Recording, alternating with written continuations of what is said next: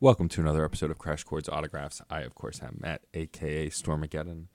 And before we get into this week's episode, I, of course, want to thank my patrons, Rob, MJ, and Case. Thank you for contributing to my Patreon at patreon.com slash Stormageddon.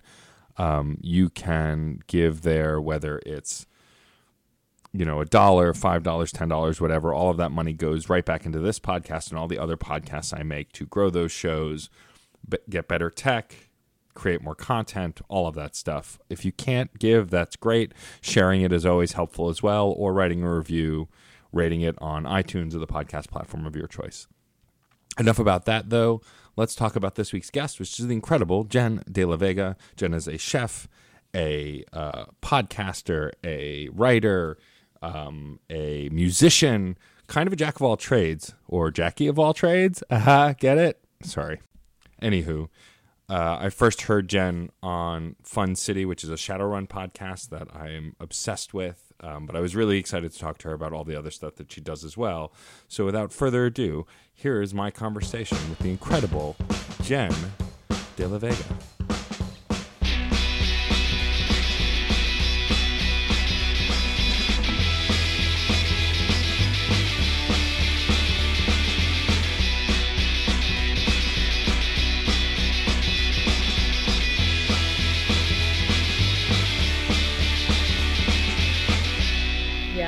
Um, all right, I just want to make sure that the Skype call itself is recording. It should be.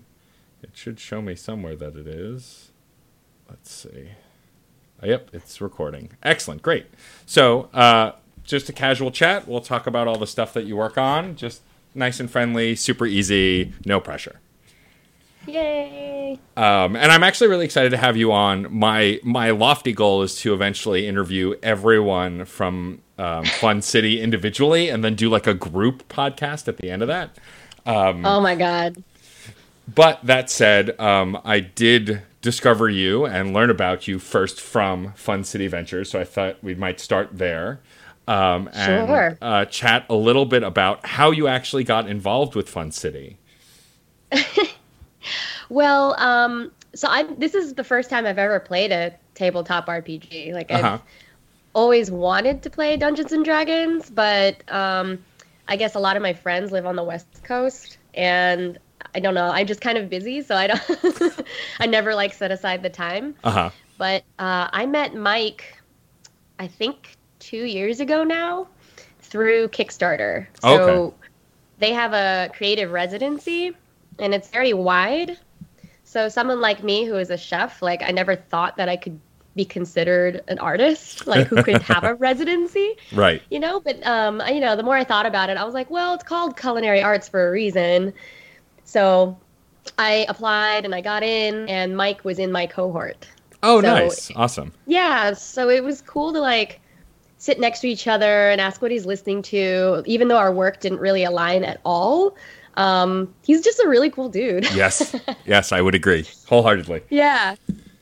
And so maybe a year later, he emailed me out of the blue, like, how, how, how do you feel about crimes and playing a game and maybe being on a podcast? I feel like I have the actual email somewhere else. Um, I can pull it up later, but um, I was so excited because uh, no one's ever asked me to do something like that before and it's very very different from what I do in real life. And so it's a great way for me to like really escape. but um, I studied that book so closely. I, was, I was on a flight back from California the night before our first recording or our first practice session. I don't know if you know this, but we practiced for maybe uh, six months, nine months before we even released anything. Oh wow! No, I didn't know that. That's fa- that's awesome. Yeah, we had a false start. Like we started, but we weren't really used to being on the mics yet or with each other. Mm-hmm. I I don't really have a problem with that because I used to have a radio show in college, so I like I like speaking very closely to the the you know the screen filter thing. Sure.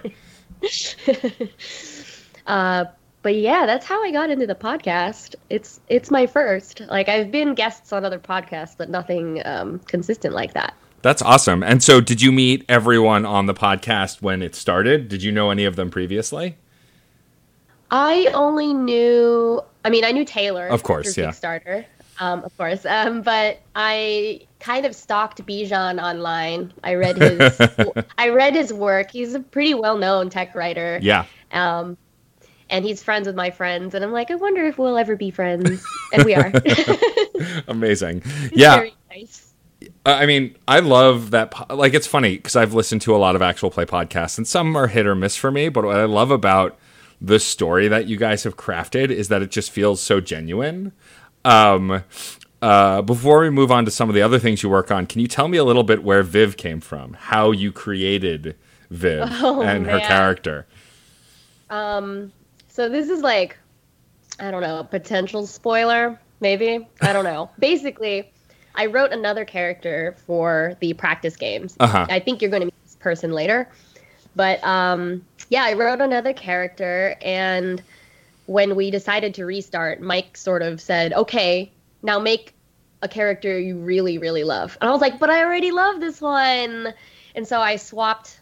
I sort of made um, a foil to that person. Ah, okay. So Viv is very water elemental, so this person is a different element. Um, that other person's also really old. so um, it was really fun to, I don't know, play an old man. Just, I've never, you know, I've never role played before, so um, saying things in the mic like he just shuffles over to the crudite and takes a small bite, you know, shuffles this way and shuffles that way, rummages in his robes, you know, like that kind of thing. Um, so that was a lot of great practice for Viv. But um, her like real life spirit is Stevie Nicks. oh, okay, sure, duh. Like I see it completely now. That seems so obvious. So there's different eras of Stevie Nicks, and you'll see that there's different eras of Viv. That's so really I don't. Cool. How far have we gotten? So the last episode you've heard was 12, right? Yes, correct. the big fight. Uh huh. So after this is Viv 2.0. Oh, cool. Interesting. Yeah. Love getting the scoop on that. That's really cool. Little teaser. um, yeah. Mike, um, so at our launch party where I met you, yeah. Mike gave us each books about Aww. our skills. Yeah, isn't that nice? That's so, so nice. He gave me a copy a copy of Sandra Kynes' Sea Magic. So I keep this um, by my workspace, and we'll pull prayers from it, um, folklore, um, you know, rituals that inspire Viv's actions. It's you can tell when I started reading the book in the podcast. sure, yeah. Like I'm sure it influenced the way you spoke and the things you said it just gets richer and richer from now on. So it's it's so exciting, and I can't wait for you to listen to the future episode. That's awesome. Yeah, I I it's funny. I've never latched onto characters so fast, and I think part of that comes from I knew I knew Mike previously. Um, he had been a guest on this show way back during the Idea Channel days, and then I met Taylor randomly and independently from anyone, um, my spouse works in a podcast production. And at one point, she was talking oh. to folks at Kickstarter. And when Taylor was still there, we had a meeting with Taylor. And like, I got, and I told this, I told Mike this later. I got the inside scoop that he was working on something with Mike, and it had to do with yeah. Shadowrun. Um, he, oh, you had early, early teaser. And he's like, you can't tell. He's like, you can't tell anybody. But like Taylor was so excited about it. It was really adorable. it was so cool. Um, it's really wonderful. Yeah, Taylor is just like our cheerleader. Even though he's trying to kill us every episode, he is just so in it 150%. It's unbelievable. It, I think it really, like, their energy as well as how good the cast is, really translates so well on that show. And I think is what puts it for me above other shows is the fact that I care about these oh. characters. So I'm so glad. I'm so glad you do. I mean, I didn't set out this way. Sure. You know, I, I was just let's see how this goes because uh, this could get canceled in like three months.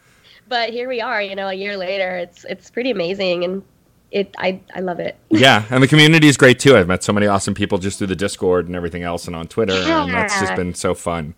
Um, it, it's nice to know that there are people out there as weird as you are, and when you share strange things, like the people instead of being like what is that they rally around and they're like this is great this is ridiculous like i i love that yeah Um, I love I love niche communities, as you'll find out. Yes. And so let's shift talking about uh, what we could probably say is the main thing you do, which has to do with cooking. You're a caterer and a food stylist, uh, recipe developer. Yes. So, uh, since that's something you do in the more larger scale, is that something you've always been interested in? Have you been cooking since you were a kid? Did you always like cooking and recipes, or is that something you found later? I have this I have this trend of jumping into things that I know nothing about. Amazing. um, yeah, I mean, I guess it's been a decade now, but um, I was working in the music industry like 12 years ago when I moved to New York. Oh, actually 13 now. Oh my gosh. Um, and I guess the reprieve for us was Sunday brunch and my friends and I would make tons of grilled cheese every Sunday. Nice. And I hated like repeating myself. Uh-huh. So I um, started to learn more about cheese and iterated. Like, so we did it for a year and a half, like a different grilled cheese every Sunday. And so that sort of sparked me into thinking about culinary school, which I ended up doing, but then dropped out. and um, I decided to travel instead and self study. Like, I, you know, bought all the French books and all the Italian books and Spanish books and you know, uh, made a curriculum for myself for like maybe three years. Oh, I didn't wow. really intend for it to be that long, but I had a day job. I bounced from industry, excuse me, from industry to industry, and um, cooking was always just a part time thing up until maybe two years ago uh, when I went full time with it.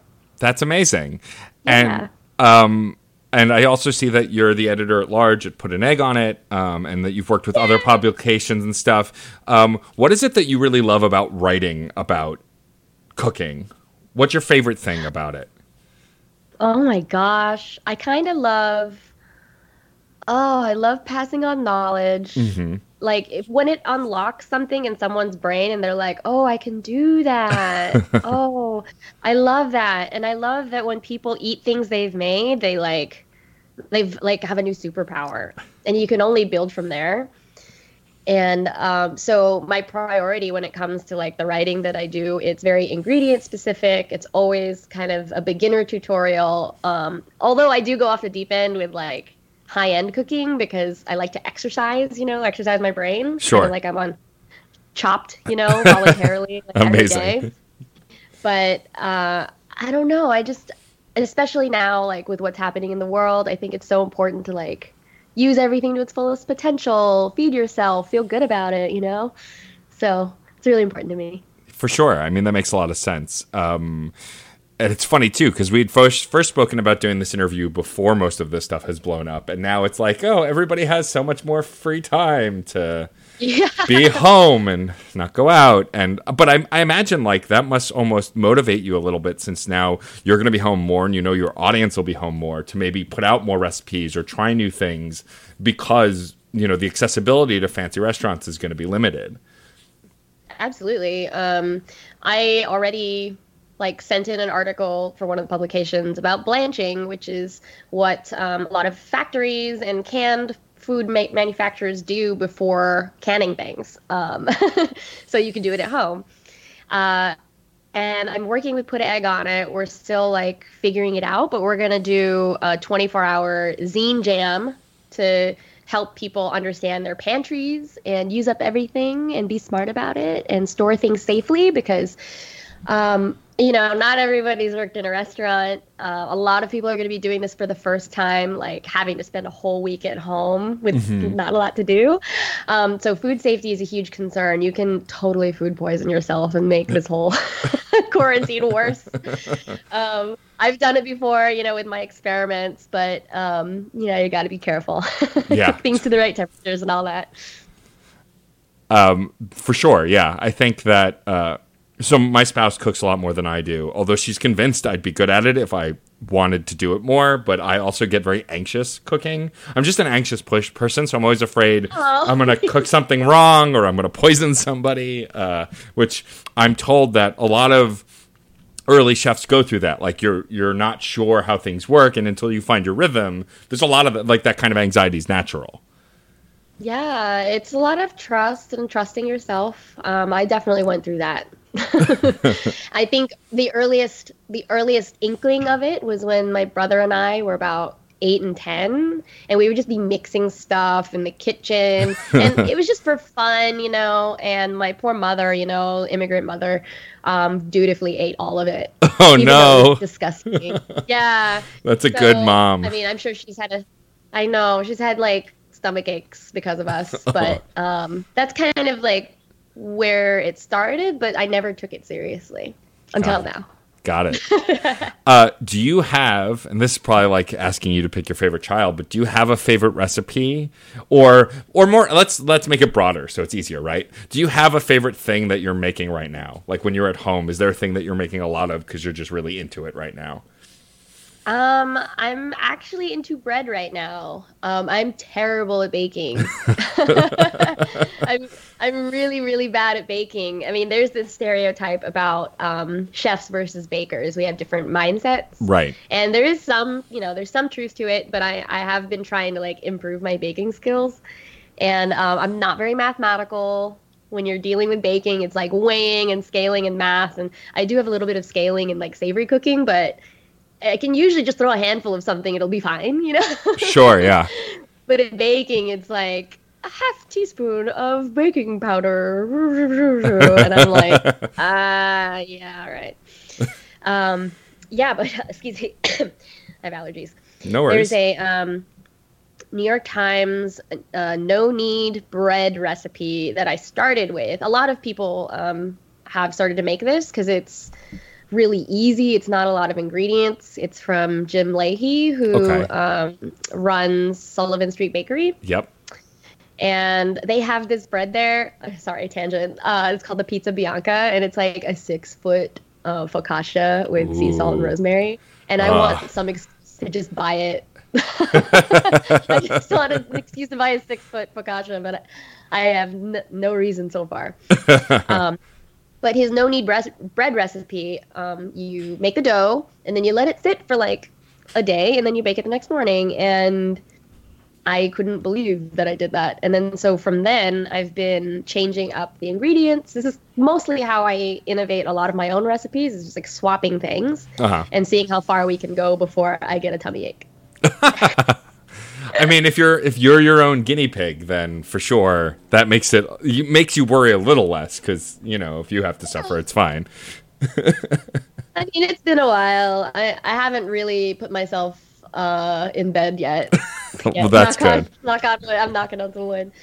Um, but yeah, bread baking. Um, Shannon was baking baguettes today too. Oh, awesome! Very cool. Yeah, you check out her Instagram stories I'll have to check and that out. encourage her. I will absolutely, hands down. Yeah.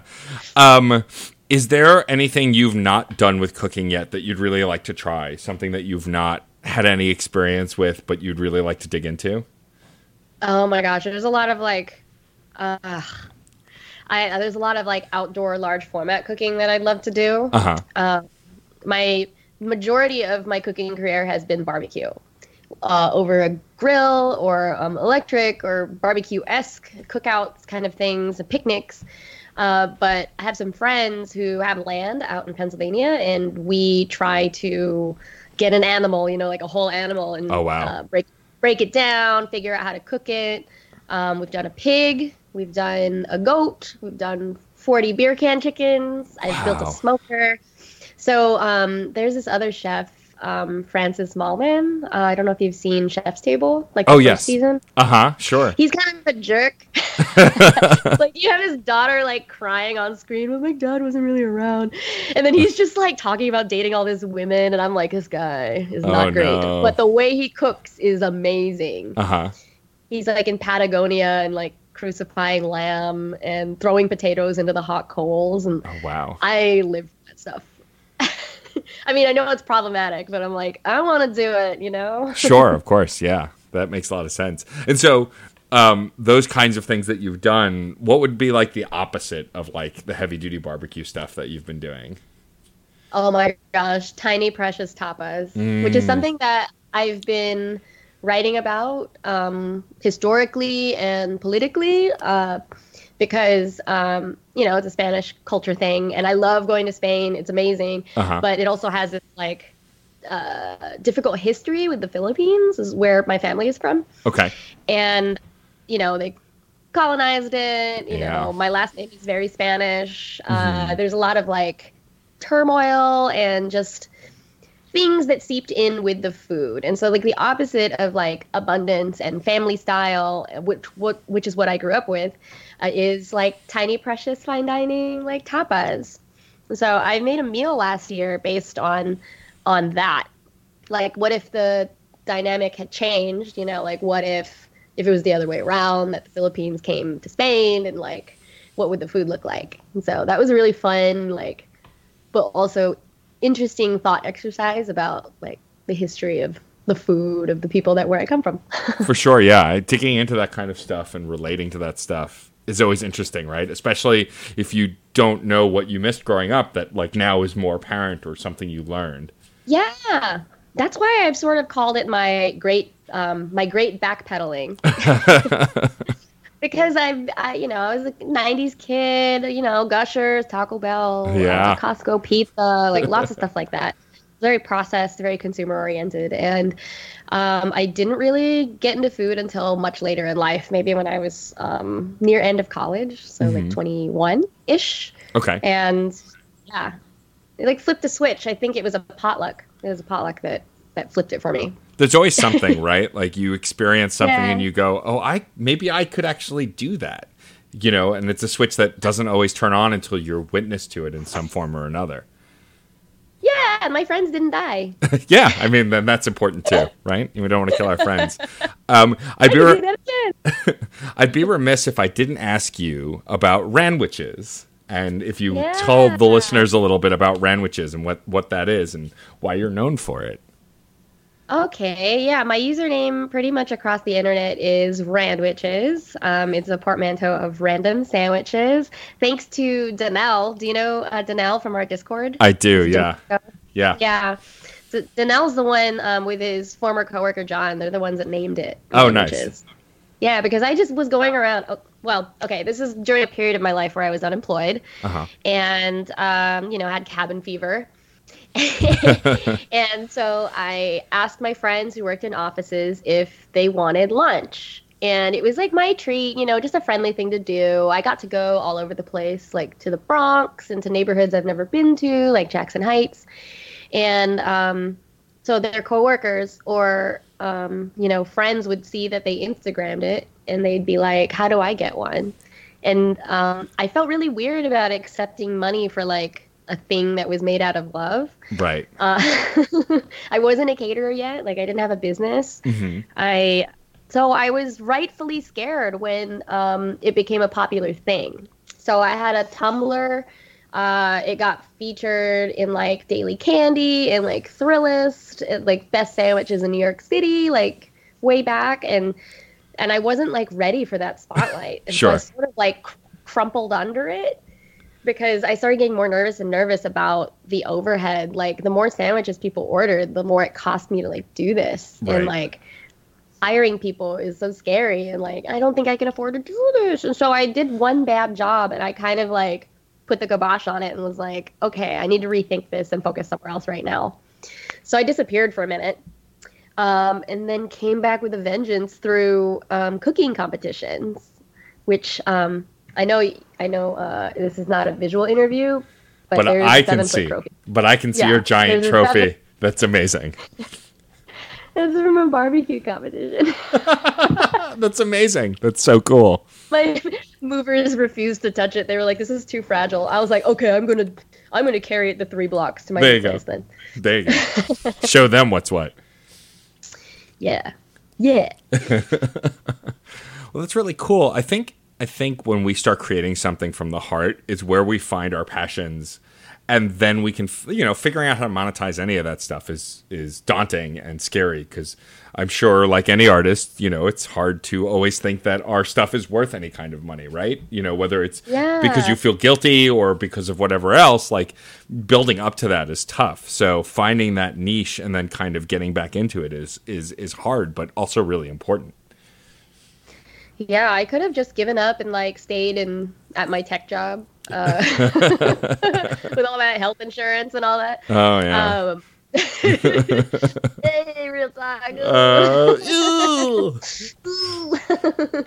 but um, I I, th- I talked about this with um, a few of my close friends that uh, there was this unhappiness that started just build up, like started dogpiling on me. Uh, even though I was fully satiated, um, paid well, and and was taken care of, I needed to sort of flip the table on everything in my life when I s- didn't want to cook anymore. Right. Like I would come home and just feel so tired and like order something, which is the total antithesis of of what I'm all about now. Like Right. so it was a it was a huge wake up call. Yeah, for sure. Um, I want to jump back a little bit, and you said that you were part of the music industry at one point. You uh, Yes. you happened to send me your album, Volume One, from your band, The Shortsleeves, which, oh my god, I love it so much. Um, so so growing up as a Nintendo and Super Nintendo kid, like anything with heavy synth and and you know electronic beats and things like that. Um, like I listen to a lot of nerdcore hip hop as well that uses a lot of that and Yes. reuses video game stuff. And so like I love that kind of stuff. Um, so tell the listener a little bit about the Shortsleeves and like how that came to be and why that kind of music of all the kinds of music that you chose to make.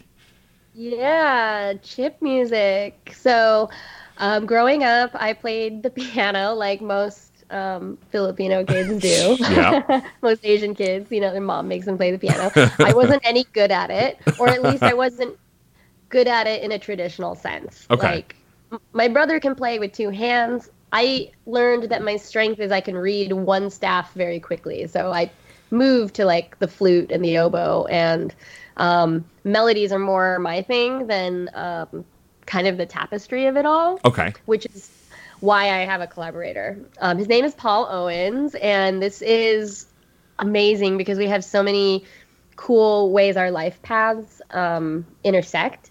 And so, uh, sort of in between um, me deciding to go from the music industry to um, culinary school, I I had a record label. It was called Mushpot, and I had it from when I was in college and brought it with me to New York. And I had an artist who sort of ruined it for me. Like, no. uh, yeah, it's, it starts as a sad story, but I think what I've learned recently, more re- in the more recent years, is that um, trauma and joy, you know, go together. They're Uh-huh. hand in hand, and um, I didn't know it at the time, but it was kind of the greatest thing that happened to me um, in terms of finding my people in New York City. hmm So um, he stole a lot of chip music from a, a compilation and community called YM Rockerz, which is a European like um, demo scene um, group online. And I started getting all this hate mail, like you're a terrible record label. Like I didn't know where it was coming from, you know. I Right. was like, what is this? And so going through it and managing through this crisis of folding a label and and going through it and like all that. Um, this organization called the Tank in New York City. Yep, It's a I The theater Tank. that does. You do? Oh yeah, of course I do. uh, but please finish telling the listener what the tank is, and then we can gush about it. So the the Tank is a nonprofit arts presenter. Um, they're multidisciplinary. Mm-hmm. They focus on emerging artists. For a lot of people, it's their very first paycheck for making their art. And um, way back, you know, a decade ago, they were really into producing Blip Festival, Pulsewave, Event Festival, Uh-huh. and a lot of electroacoustic music shows Okay. And um, a lot of people from the chip community um, were sort of buzzing, you know, about this controversy that was happening with me. And out of the clouds, you know, like this terrible dust up, um, Josh Davis, yeah, he goes by Bitshifter, reached out to me and wrote me like a very thoughtful email trying to see my side of the story. And he, you know, went back to the forums. I saw it later, like that he said I had a good head on my shoulders and I was completely blindsided. And, you know, he really stuck up for me, even though he didn't know who I was. That's awesome. And yeah, it was amazing. And so a couple months later, um, Mike Rosenthal, who is a founder of the Tank, reached out to me about, hey, you know, um, you managed this like crazy like press thing. How would you feel about doing press for us? and so I was the publicist for Blip Festival and like all Oh, these so things cool. for a, couple years. Yeah, and then I ended up being a curator for Pulsewave for a long time with Zanel. That's awesome. So that's kind of how I found that community. There are a lot of people who are my friends now, and I met Paul, who is the director of Two Player Productions. They are the in-house um, video crew for Double Fine. Oh, amazing. That's so cool. Yeah, so a lot of our worlds sort of intersect. It's it's really amazing. So he brought um, his documentary "Reformat the Planet" to DVD, which is all about chip music. Yep. And I got to work on the screenings and getting it in the hands of people, like press people, and it was um, so much fun. Like we got to go on tour. We, you know, we were in a band together and screening this movie, and you know, having the best time. So um, then he he left um, with his video crew to move to San Francisco, well Portland, and then San Francisco to work with Double Fine, and he's still doing great. Uh, we still talk about making music, but it's kind of like the postal service. You know, we have to like mail it back and forth. Sure. Yeah, totally. It's really hard to practice. he uses LSDJ on on two Game Boys, and I use uh, Casio CT460, which has a very particularly warm timbre that Uh-huh. I love. Um, it really works with that um, noisy, glitchy like synth of, of the Game Boy. Yeah, it's really awesome. Uh, a previous guest of this show, Chris Kaiser, um, who does. oh, do you know Chris? Do you know my brother. Chris? Chris is a good friend of mine. I met him through my friend Joe, and I didn't know he was a musician at first, and so then Text him after this. I started chatting with him about music, and he's like, "Oh, well, I make I make chiptune music," and I was like, "Oh, I would love to hear it." And so he sends it to me, and I lo- I fell in love with his album. And so then I had him on the podcast. He's so good. And what's funny is like. The, the the newest record is very science fiction, and I kept telling him that like it feels like a video game. And he's like, "That's funny because I don't really play video games, and it wasn't science fiction that I had in mind when I made it." But uh, of course, you know him. It's such a small world. Yeah. Well, I call him my brother, and he Uh-huh. calls me sister Aw. because we've known each other for about that decade, you know, Yeah. and um, we've collaborated in many ways, like producing shows. Very So cool. Chris was one of the co-founder. Uh, no, yeah, Chris was one of the co-founders of Low Level Festival, Oh, nice. which is something um, that I put together with my friends Dustin and Christoph, um, maybe two years ago. Um, we keep trying to think about like logistically, can we do this again? Um, Right. But you know, making festivals is very expensive. Sure. Well, especially in the time we're in now, there aren't going to be very many Yeah. festivals for a little while. Um, that's so funny that you know him. That's amazing. But yeah, like uh, I was so I was so blindsided when you sent me the album because I just I had no idea. I mean, uh, my path to knowing you is hearing you on Fun City and then meeting you in person, and you were lovely. And I was like, she's awesome. I'm going to follow her on Twitter. And then I started seeing the stuff about your cooking. And then all of a sudden, I'm like, oh, and she's a musician? Of course she is. That's amazing. Like, you, I I would. make this joke that I made this joke that I've retired from like three different careers, and I'm like thirty. I'm turning thirty six. Like you know, I'm like for every decade I've retired from a career already, which is very funny. that is pretty funny. Um, I mean, but it's cool to know that you and Paul are still talk and still want to make music. I think that, I mean, anyone listening, I would highly recommend going to the Shortsleeves Bandcamp and downloading Volume 1. It's phenomenal. Um, I like it a lot, actually, like Chris's music. I like listening to it when I'm working on other things because I feel like you know, sometimes music with lyrics, I'm a big music nerd. So, like, when I'm listening to something with lyrics, I get wrapped up in it and I want to start singing along. Whereas if it's an instrumental, I can kind of just let it roll off me. Um, and and so that it's really exciting to have more instrumental music. Uh, you know, and I love the pitch of the band that it's you know uh, a, a Game Boy and a Casio girl. I just I think that's such a neat Yeah. little tagline. It's it's it's delightful. Yeah, I miss it. It's been it was a fun, a very very fun fun project. That's that's awesome. Well, I, I hope more people check it out because I think it's really totally worth it. Um, shifting back to the cooking stuff, so you work as a caterer as well. Do you cater just in New York, or do you cater outside the city too? No, um, I do weddings and other events Mm-hmm. out as far as Portland and California. Oh wow, like cool. next year, I have on the list Rhode Island, um, Lake Tahoe. Very cool. and uh, upstate New York. Um, it's really difficult. Like, I do a lot of the, I don't know, events and projects that a lot of caterers would turn down oh, really? because because of convenience, you know, Mm. and how weird and custom it is. I don't really believe that food should be prohibitive. I think that it should be made with care. You know, it goes back to like made with love all the time. Um, but you know, when someone tells me their budget, and I think you know it's going to be a challenge, I'm so upfront about it. You know, but we're going to do it, or we're going to find a way to work in this special thing um, that means a lot to you. Mhm. So yeah, I try to try to make it happen if if we can all you know if I can get my team together and do it. That's awesome, though, that it sounds like you get to travel a lot just from the catering. Do you like getting I to do. when you travel to cater like a wedding or a special event? Do you get time to like see those places too while you're there, or is it just all work? it depends um, on what what I've got going on, but I try to budget maybe one or two days of buffer because um, I don't know if you've ever had a 14 hour um, physical day where you're like standing and lifting Yeah, and uh, I'm sure it's a little much. of- it's I, I'm a piece of beef jerky the next day and I can't move. so I've learned to stretch and get one of those like lactic rollers for your muscles, like marathon runners use. Um, because I'm up on my feet all the time. I'm Yep. running up and down stairs, carrying crates. It's very physical, and so I try to try to budget in rest as I've learned and as I've gotten older.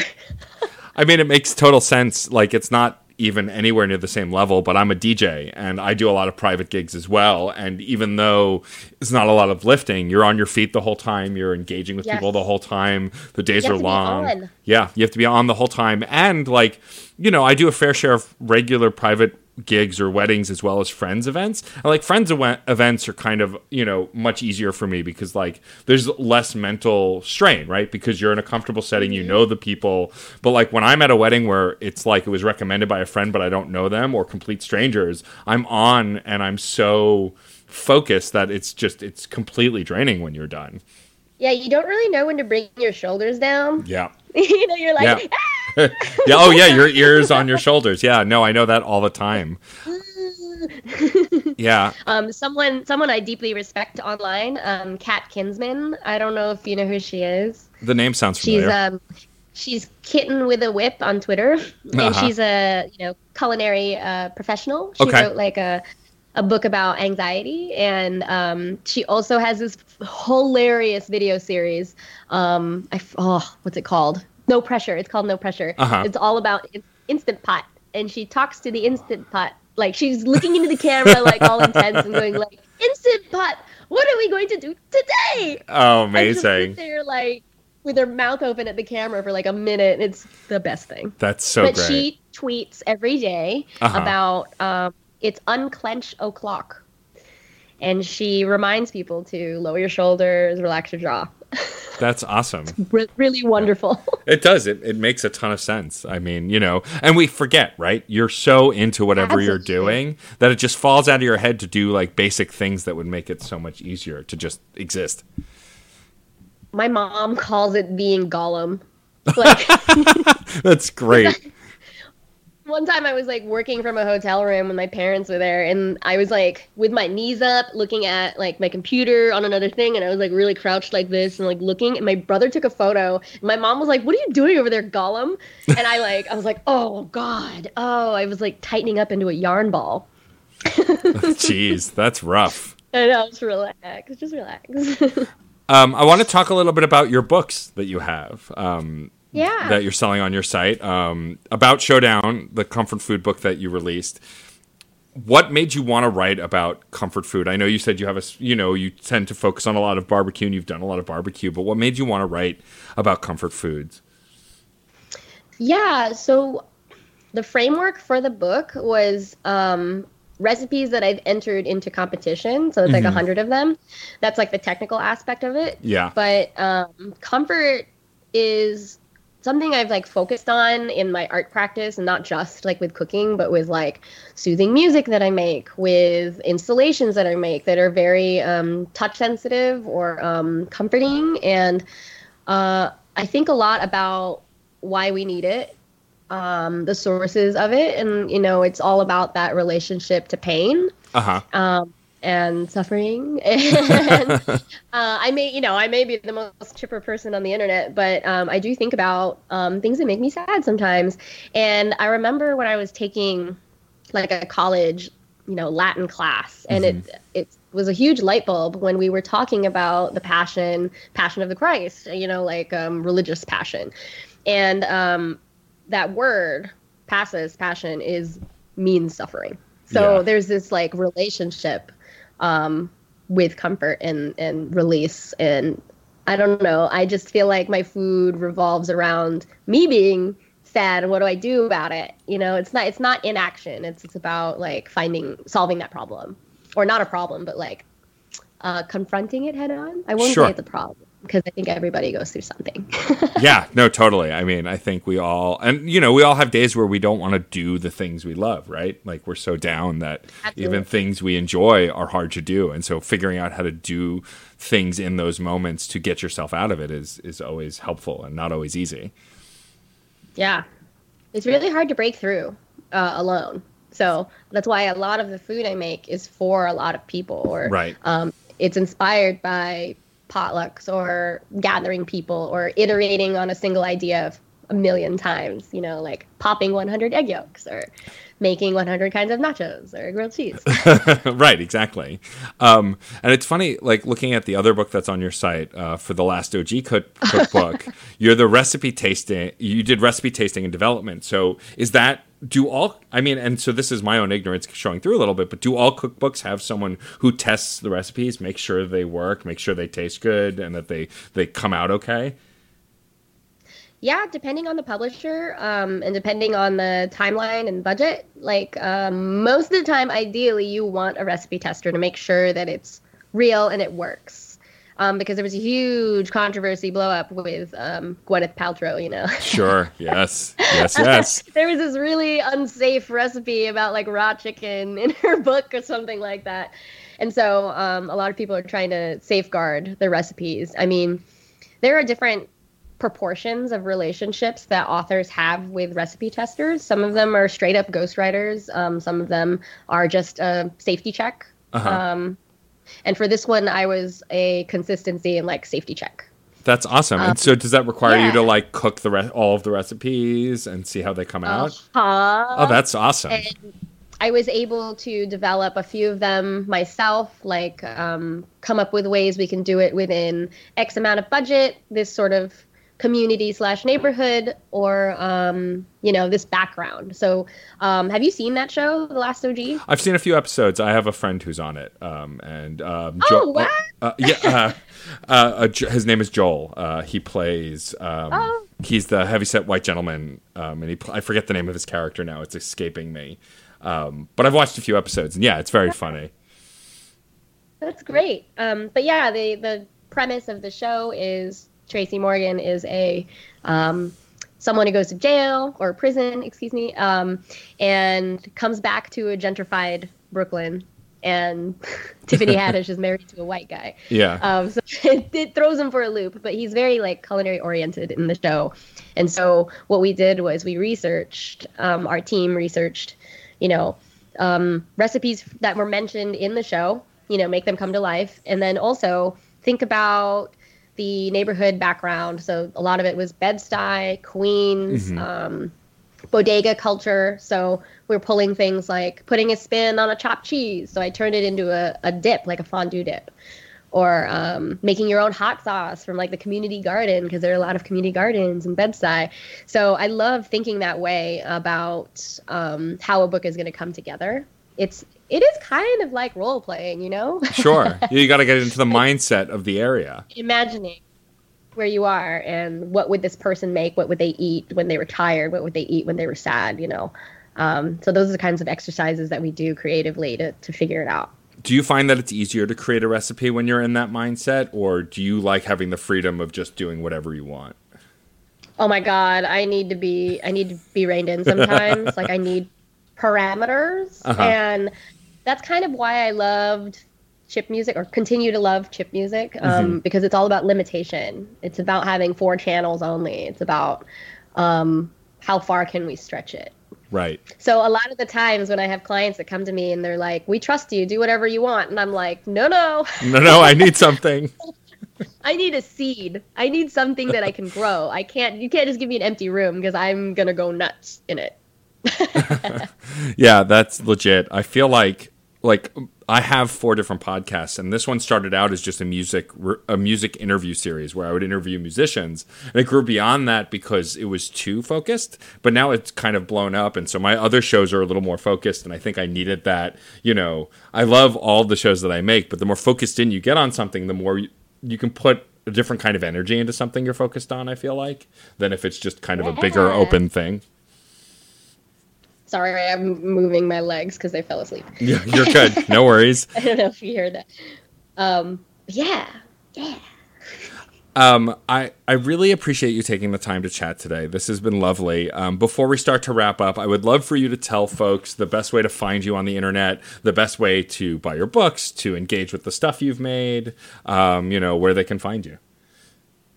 I make a lot of stuff. I make so much stuff. Like it's kind of hard for me to keep track of it. But um, if you Google Randwiches, which is the word sandwiches, just put an R in the front.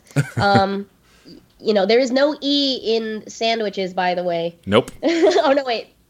No. there's no H. There's no H in Randwiches because there. I've discovered so many people that don't know how to spell sandwich, and there's, there's they put H's. I don't know why.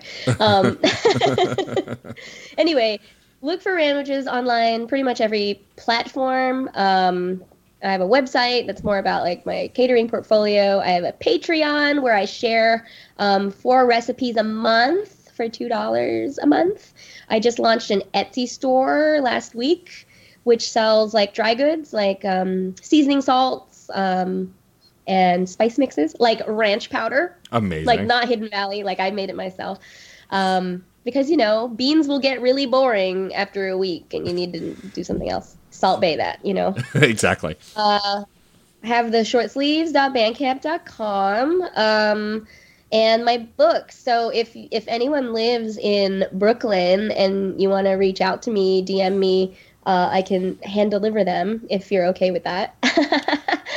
and um, they're on the usual places like um, Amazon, uh, Barnes and Noble, and this wonderful website, IndieBound. Do you know that? Uh huh. Yep. Yeah, so you can search your zip code and see if an independent bookstore has it in stock, or you can always request it from someone.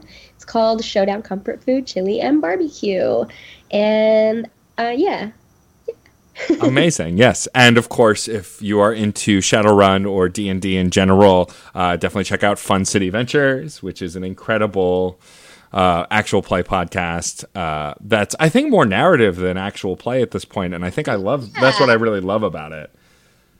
yeah, we made that distinction recently um, in one of our fun chatties, which is Patreon only content. yes, um, but um, yeah, I, I fell in love with the idea that it's so much more important that we're telling this particular story in this particular time period that we are going through right now because it you know it's kind of like a punch in the stomach you know Yeah. that we you know we have we have to find a way to process all these things that are happening and fun city is a um, a great vehicle for that and i love being on it Awesome. Well, thank you, Jenn, so much for your time, for being generous with your time. Um, the last thing I'll ask you to do is I have a saying on this podcast, which is music is life and life is good.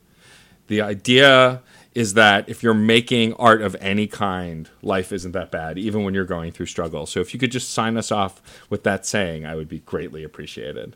music is life and life is good That's it for this episode of Crash Chords Autographs. Our theme music is by Michael Kill.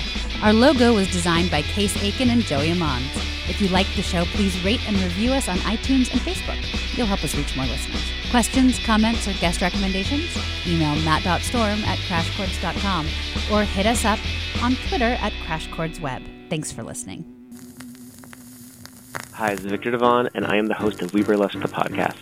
Every Monday, I talk to fabulous denizens of nightlife, including burlesque performers, both seasoned and new to the form, drag performers, performance artists, DJs, and artists who make up their respective scenes.